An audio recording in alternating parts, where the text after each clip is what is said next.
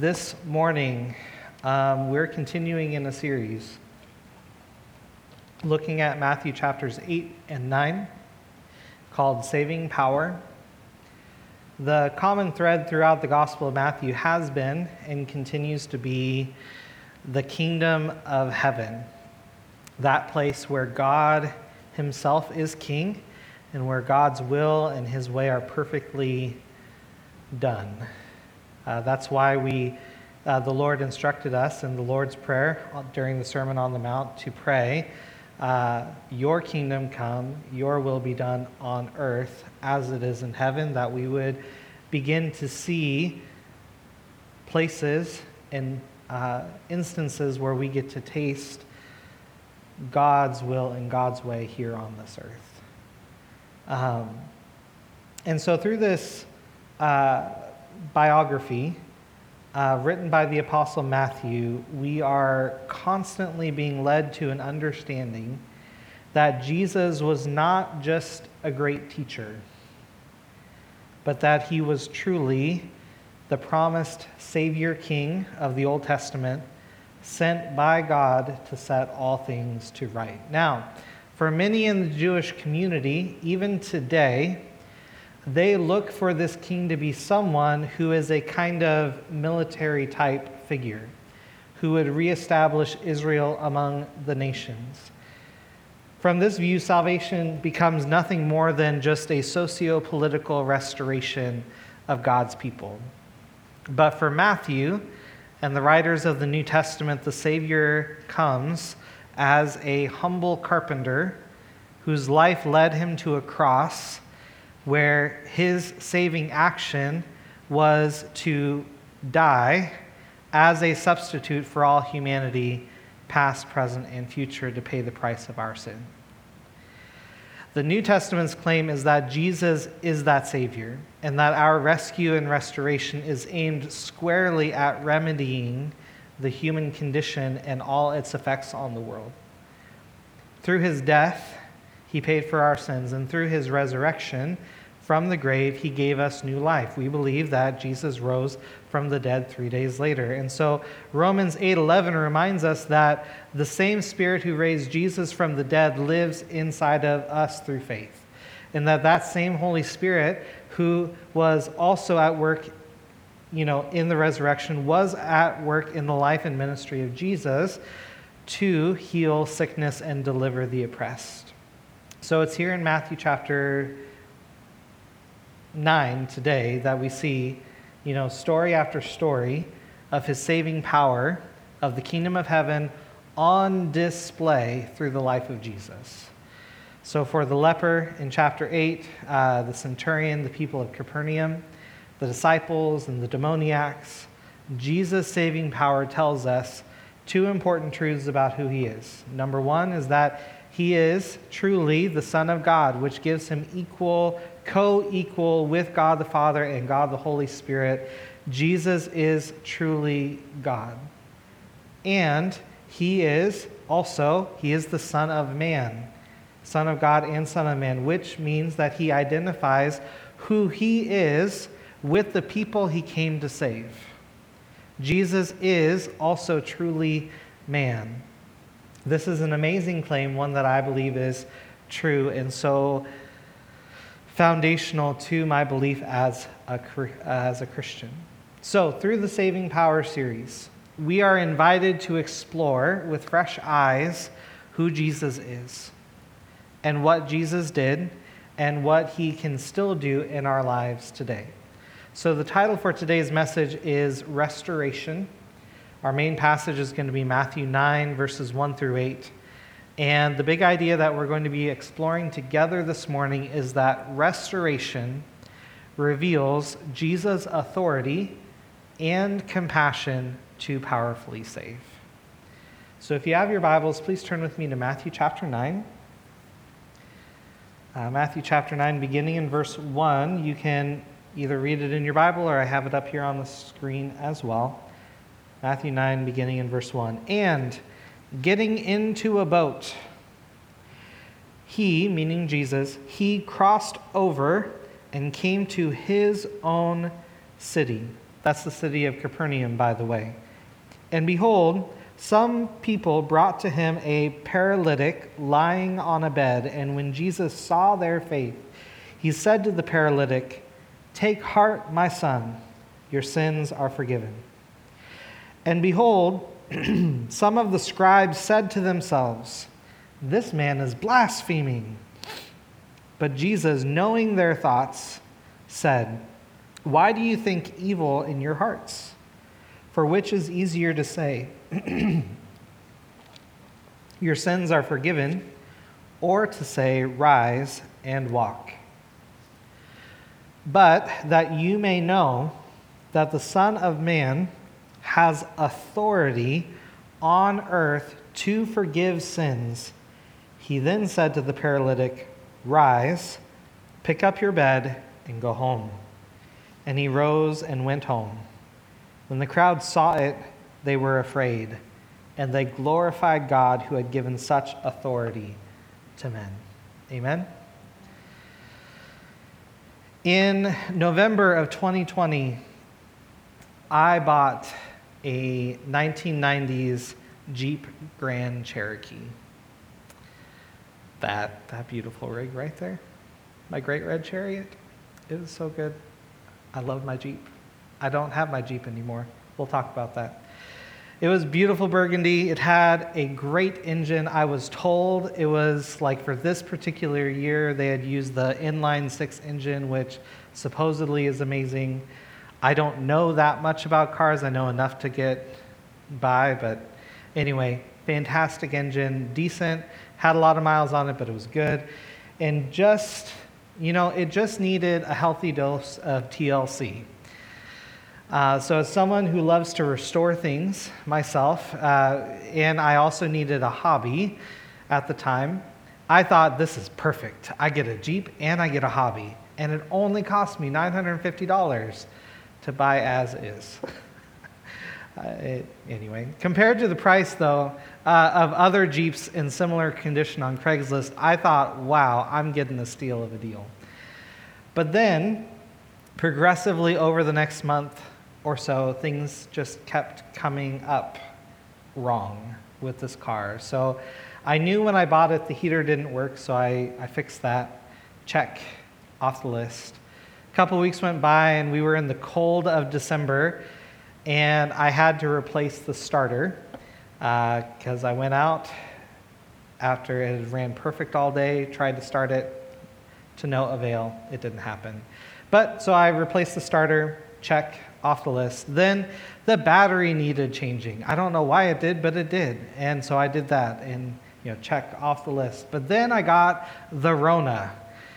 I got the virus and I had to fully quarantine for a couple of weeks because that's how you did things back then. Uh, and I didn't go out to start my vehicle because it was across the way from our cul de sac, and so I didn't start my Jeep. And after I recovered, I went out to start it so I could go into the church for work, but it was completely dead. No, no sound even. I just turn it, and it just nothing. So I got a jump, and, or no, I think we towed it to the car shop, my friend Scott's auto shop, to see what the issue was. And I thought I was bringing it in for one specific issue, which I thought was the battery. And so they changed out the terminals, they, they got it all charged up, and everything was good to go. Check off the list. But then a couple of days went by, and the same thing happened again. What is up with this Jeep? Um, so I took it back to the shop, and it turned out that there was some leak somewhere in the cab. Uh, there was one for sure right by the fuse box, and then there was some somewhere else in the cab where water was uh, uh, seeping its way down in the dead of winter. Um, but without taking it to a body shop, we weren't able to fully diagnose exactly where that leak was coming from. And it was at this point, after all these endeavors, that I gave up on my Jeep. And so that was a picture. I can't remember why we took that picture. To sell it, yeah, it didn't sell. No. it, it, had, it had a lot of issues.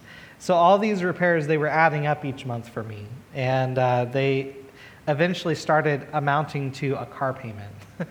and so I thought, let's get a, a good, reliable Toyota Corolla. And that's what I have now. Thus, ending the saga of my 1990s Jeep, Grand Cherokee, my great red chariot. Now, here's the point. Here's why I launch into all of that after reading. So, when an issue came up, it completely sidelined my Jeep. I took it to the mechanic thinking we were going to just go for one particular issue. Surface level, it made sense how, how it was going to work out. But something deeper was actually going on with my rig. There was a, an issue so insidious that even my mechanic couldn't figure it out. It was uh, both internal, it was causing internal and external issues. It was bad, and so eventually it just it got taken out. Now, for the man who was brought to Jesus in Capernaum, something deeper was going on. He had gotten so sick to the point of paralysis, and his friends brought him on a stretcher to the feet of Jesus, bringing us to the first observation that we have for this morning, uh, which is up here on the screen. When Jesus sees our faith, his love speaks our pardon. So the scene begins Jesus sees the friend's faith. And then he looks to the man and says, Take heart, son, or my son, your sins are forgiven. And that word for take heart in the Greek is the verb tharseo, which literally means to be of good cheer. Tharseo is only used seven times in the New Testament. In Matthew, it happens three times, in Mark, two times. The Gospel of John has it once, and the final one happens in the book of Acts. And every time tharseo is used, it's an action call that's spoken from the Lord to his people uh, who exhibit some measure of faith. So, for in this instance, the, the paralyzed man, uh, later on, there's going to be the woman with the issue of blood the disciples, the blind man, and even the Apostle Paul. And each time there seems to be some level of uncertainty attached with the situation where it would be easy for that person who would normally have faith to be afraid or cautious. And it's there in those times that the Lord says, Courage, take heart, be bold. And Tharseo seems to be both a call for boldness as well as an invitation to further trust Jesus in that unknown place, revealing Jesus' love for the man and the care that was shown for his well being. Now, the writer doesn't tell us the whole ordeal like the other gospel accounts do that led this man to the feet of Jesus. But whatever fear or embarrassment or any other emotion that this man had been feeling, Jesus' word to him is clear Take heart, you are seen and you are loved. Right after this encouragement, Jesus makes the startling statement Son, your sins are forgiven. so, beyond the exterior problems that we see, there was a deeper need that this man had that needed to be addressed. And what sets this encounter apart from the other healings we've seen so far is that it's here Jesus' saving power goes beyond the physical and reaches a point of spiritual healing. Now, you might say, Tim, we covered the demoniacs last week. That was pretty intense. Well, it was. And that was a form of spiritual healing in a way, but a lo- you know, but that was more spiritual deliverance in, in its purest sense than, you know, healing their, their physical needs or that kind of thing, or even healing the sin that was in their life. now, the physical, though, it affects the spiritual, and the spiritual affects the physical. And with discernment and compassion, Jesus sees and names this man's biggest need a clean and restored soul.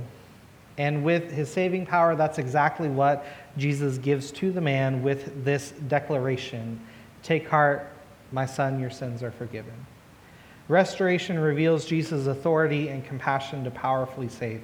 The second observation we see is that when Jesus speaks, his love and power confront our expectations. You can go to the next slide. When Jesus speaks, his love and power confront our expectations. This encounter between Jesus and the paralyzed man uh, has some very clear prophetic overtones to it and how it fulfilled what the Messiah was supposed to do. You can go to the next slide. So in Isaiah 40, verse 2, it says, Speak tenderly to Jerusalem, tell her that her sad days are gone and her sins are pardoned. Yes, the Lord has punished her twice over for all her sins. Micah 7, verse, uh, verses 18 through 19 say, Where is another God like you, who pardons the guilt of the remnant, overlooking the sins of his special people?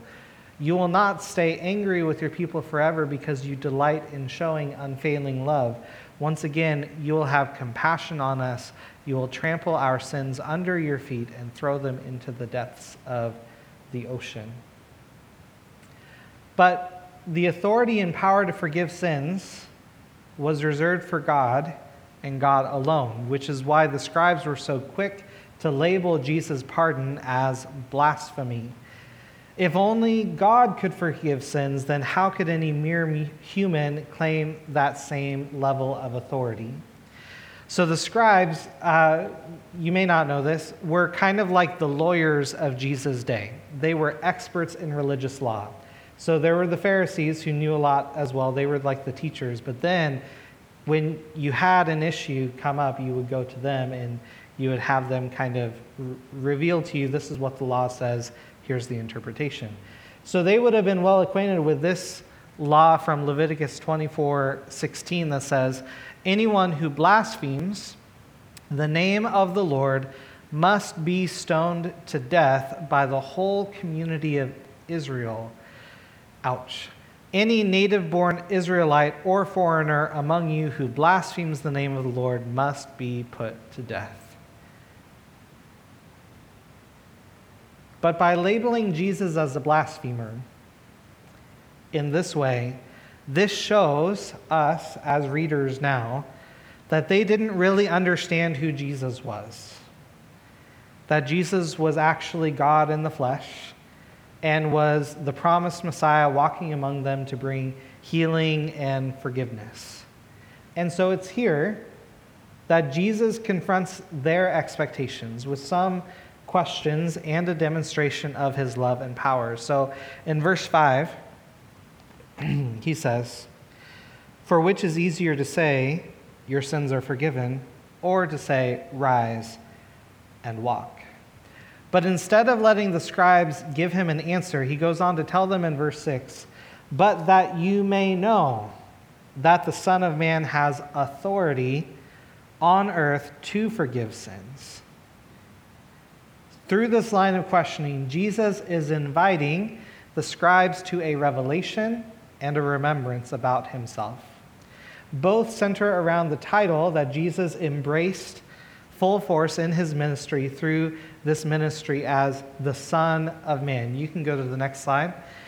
So there's this prophecy in the book of Daniel 7 through 13 through 14 that says, I saw in the night visions, and behold, with the clouds of heaven there came one like a Son of Man, and he came to the Ancient of Days and was presented before him, and to him was given dominion and glory and a kingdom that all peoples, nations, and languages should serve him.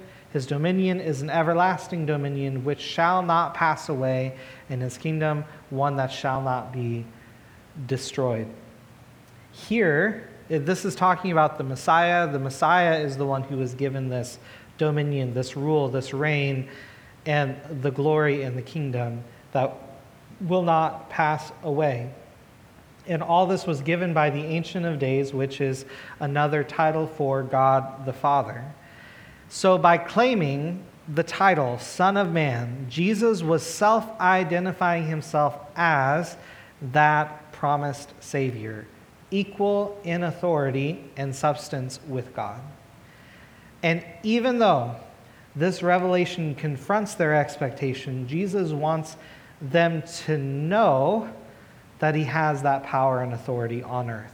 And that word for know, it carries with it that connotation of understanding of certain truths, but it also carries with it the connotation of remembrance. To remember what God had said, to remember these truths. What Jesus was trying to communicate to these religious leaders was like Dr.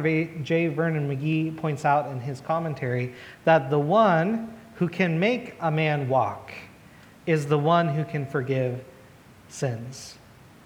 This is who Jesus was, and this is what Jesus did. When Jesus speaks, his love and power confront our expectations and restoration.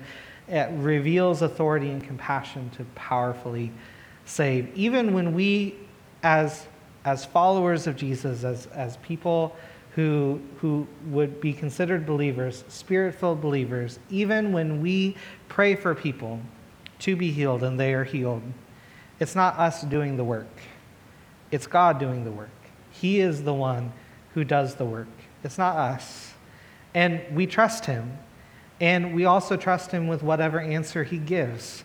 That if He gives us the answer of, yes, this person will be healed in this moment in this way, then we trust Him. And if He says no, then we also trust Him as well.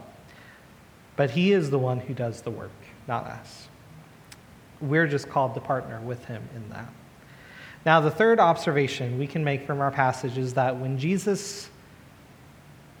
Oh, next one. Yep. Next slide. There we go. When Jesus reveals his authority, we respond with praise.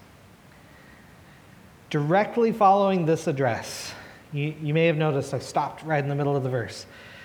He, he's addressing the religious leaders, he's talking to them, and then Jesus turns and speaks right to the man, saying, Rise, pick up your bed, and go home. And in that command, there are three implications I see for this man. You can go to the next slide. The first is that the command to rise is calling this man to believe in and walk out the miracle of his healing. The friends had brought him in faith. Jesus had already healed him spiritually by pardoning his sins. And now Jesus was calling him to believe for the impossible restoration he had actually come for in the first place. Would he rise to the occasion or not? The second implication is that, you know, to pick up your bed was a literal thing, but figuratively, this could have also meant, in a lot of ways, to take up the details of his story and bring them into his new and present reality of having been made whole and complete through that healing.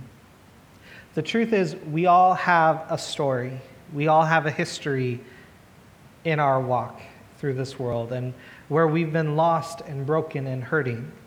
And we have a testimony to share of how Jesus met us in our mess and brought his saving power into our world and restored us right where we were to lead us into the future that he has in store for each and every one of us. We all have a bed to carry, a proverbial bed, because we all have a story of that place where we were when we first encounter Jesus. The only question is will we carry those details? of our history with us into the everyday parts of our lives or not.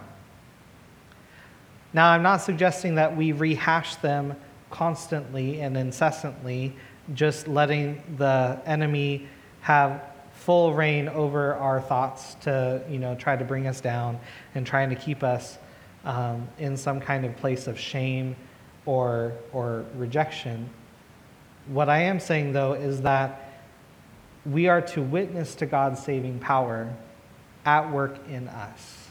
And that means identifying the places we have been and where God is leading us to. Each of us has a powerful testimony. I don't know everybody's in here, but I'm, I'm getting to know it uh, pretty, pretty close. And it's amazing how God has worked in your lives. And the truth is, the enemy wants to, to try to bring you shame because of those different details.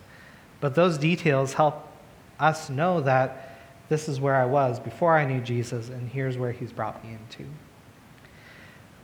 That's his gift to our faith. Will you pick up your bed? The third implication in the command, go home, reveals that we all have a mission to share what God has done for us. For this man, it, you know, it, maybe he had a family. I don't know. We don't have those details. And, but we know for sure he had a community, and we have a community as well around us. And so, in our healing, God has given us a legacy of God's saving presence in our lives. And by going home, this man was being called to partner with what he had already participated in receiving from God through faith. Where is God calling you to carry your story of restoration today? Is it, is, is it your home? Uh, is your home maybe a place, or is it a people? Is, is it a, a, a certain environment or area? Where is God calling you to take that story? Just as Jesus called the paralyzed man to go, the same goes for you and me. The clear revelation of Jesus' authority shows in this man's complete healing. Jesus here heals him spiritually, physically, and completely. You can go to the next slide. In the New American Commentary, Craig Blomberg says this Jesus continues to appear as one with divine authority.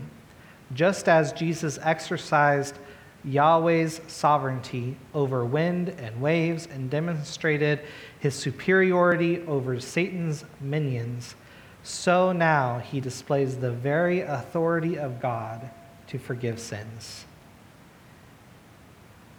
And the crowd responded in worship. They were afraid, they glorified God who had given such authority to men. The healing of the paralytic showed the character of God's heart to powerfully save, confronting our expectations and pardoning our sins. This kind of restoration reveals Jesus' authority and compassion to powerfully save inside and out. And the character of this power, as we read in our passage, is good. It's not evil, it, it should not be associated with evil. This power that came from God to heal this man, to forgive his sins, and to help him walk again. This power was from the Lord, not from the devil. And that was Jesus calling the scribes to a remembrance and an understanding of that. And it rightly directs our attention to our God who is rescuing and restoring us through his love. So, as we conclude today, most of us here, I'm willing to bet, because we all walk through the door, you know, we don't, we may not be ones right now who are suffering from some kind of physical paralysis. But maybe as is often the case, for us, maybe it's a spiritual paralysis where we feel bound up in chains and we need some kind of healing, we need some kind of realization of God's forgiveness of us. The truth is, Jesus was ultimately, through all of his actions, he was pointing people to the reality of the cross. That through his work on the cross, he was going to pay for sins once and for all. And that is good news. Because that means that as we are in process, as we are walking out this faith, you know, we don't know what later happened to the paralyzed man.